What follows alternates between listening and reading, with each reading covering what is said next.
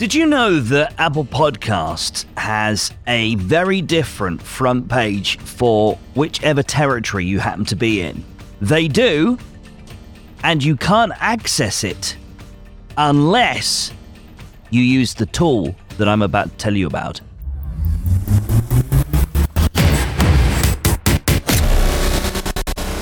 So, Apple Podcasts has a different version of the app on your phone depending on what country and region you are in. So, for example, people in the UK are looking at a very different Apple Podcasts from those in the US. The trick is knowing how to get access to them because, believe it or not, even if you're using a VPN on your phone or on your desktop browser, you're still not going to be able to bypass that block, that geographical lock. They've been very clever with this. The only way of doing it is to go into your actual settings and change the country you're in in the store. But of course, that would be an absolute ball ache every time you wanted to check the different version of Apple Podcasts. This is why this is good news. I'm about to tell you about a really easy workaround that I can offer you. We've cracked the code to this at Podknows Podcasting because we've had to. I had to do some research because when I started picking up clients in different parts of the world, I needed to be able to strategize their podcast within the various different Apple Podcast regions. For example, if I submitted a podcast for New and Noteworthy to be featured by the Apple Podcast team in the US, I wouldn't have a clue whether or not it was accepted because I'm in the UK, so I don't see the same screen that my clients in the US see. Likewise for Australia, for Germany, anywhere. Wherever they're in a different part of the world, I can't see what they see. So, as you can imagine, if I didn't know how to do this, my clients might get featured in Apple Podcasts and I wouldn't be able to tell them about it. In fact, this happened quite recently. About a year ago, a podcast I work on got featured in Apple Podcasts in the US. I had no idea. It was only by chance they told me when a friend of theirs told them.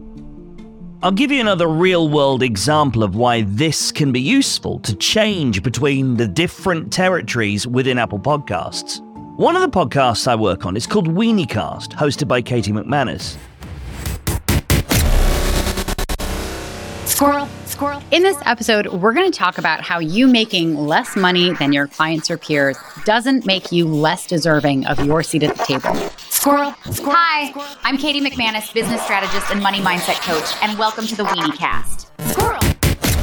It's targeting any entrepreneurs who happen to have ADHD, but it also serves anybody who's an entrepreneur who wants to scale their business to six figures or more.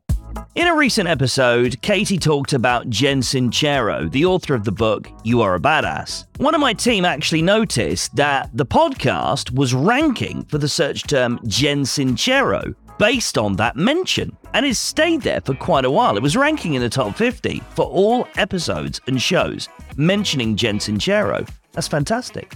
I wouldn't have known about it unless my team had access to the tools to check.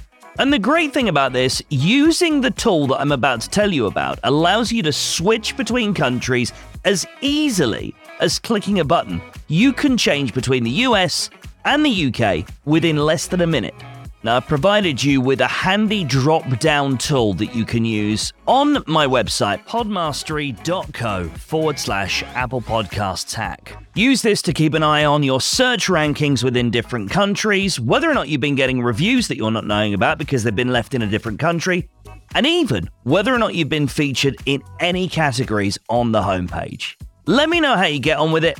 Best of luck. Want to ignore the vanity metrics and get real world results from your podcast? Book yourself one of my popular podcast audits. You can book one now at podmastery.co forward slash audit. That's podmastery.co forward slash audit.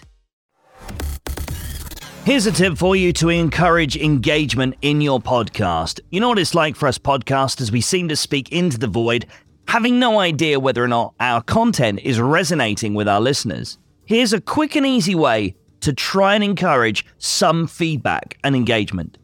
As much as we might secretly loathe them, they are ahead of the game when it comes to trying to encourage more engagement within podcasting. I'm talking about Spotify. They've now started to release questions and answers and polls on the podcast landing pages. This is a great opportunity for you to take your transcript of your episode and have a look at a piece of content within there. Zero in on it and maybe use it as a bit of inspiration for you to ask a question of your audience. Say, for example, you've done a podcast about cryptocurrency. Nobody's judging you much. If within that episode you had a conversation with somebody who is an absolute crypto expert and they talked about something specific within crypto that not many people know about, this is a great opportunity for you to ask a question around that topic to try and encourage some feedback. Maybe your listeners might tell you something like, Well, kinda got it, but not really. Can you explain it more in more detail? This gives you some great pointers for the kind of content that your listeners are looking for from your show. Should we talk numbers? Should we talk top ranking? Should we talk global top ranking numbers? All right, so we all know about the top 1% podcast claim that a lot of podcasters are putting on their websites that they're taking from listen notes. They're garbage. Ignore those. They do not mean anything, okay? Here are the legitimate numbers which will tell you what your global ranking is in terms of percentage points. Okay, first of all, let me tell you 7.5% of all podcasts are getting more than 5,000 downloads per episode within 30 days. 133 is the average number of downloads across all podcasts, all podcasts within 30 days. Here are those numbers for you to compare your show against. If you're getting more than 133 downloads per episode within the first 30 days, you're beating half of all shows before we even start. If you're getting 500 downloads for your new episode within the first 30 days, this means you're beating 70% of all podcasts, putting you in the global top 30%.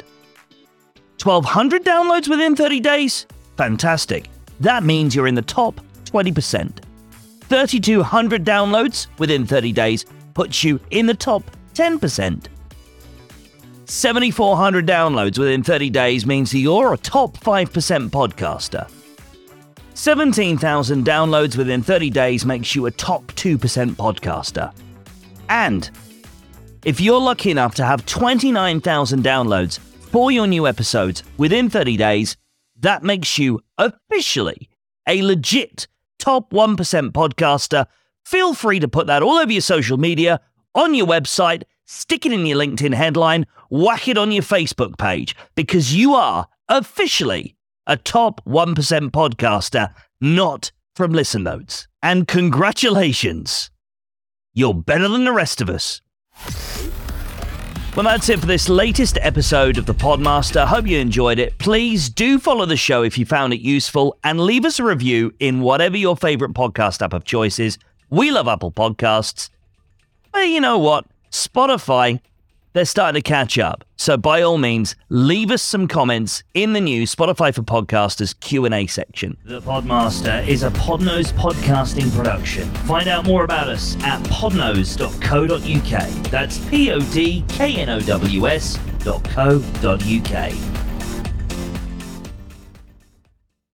Thank you so much for listening to this episode of the Podmaster podcast. The fact that you've listened this far tells me you got something out of the episode.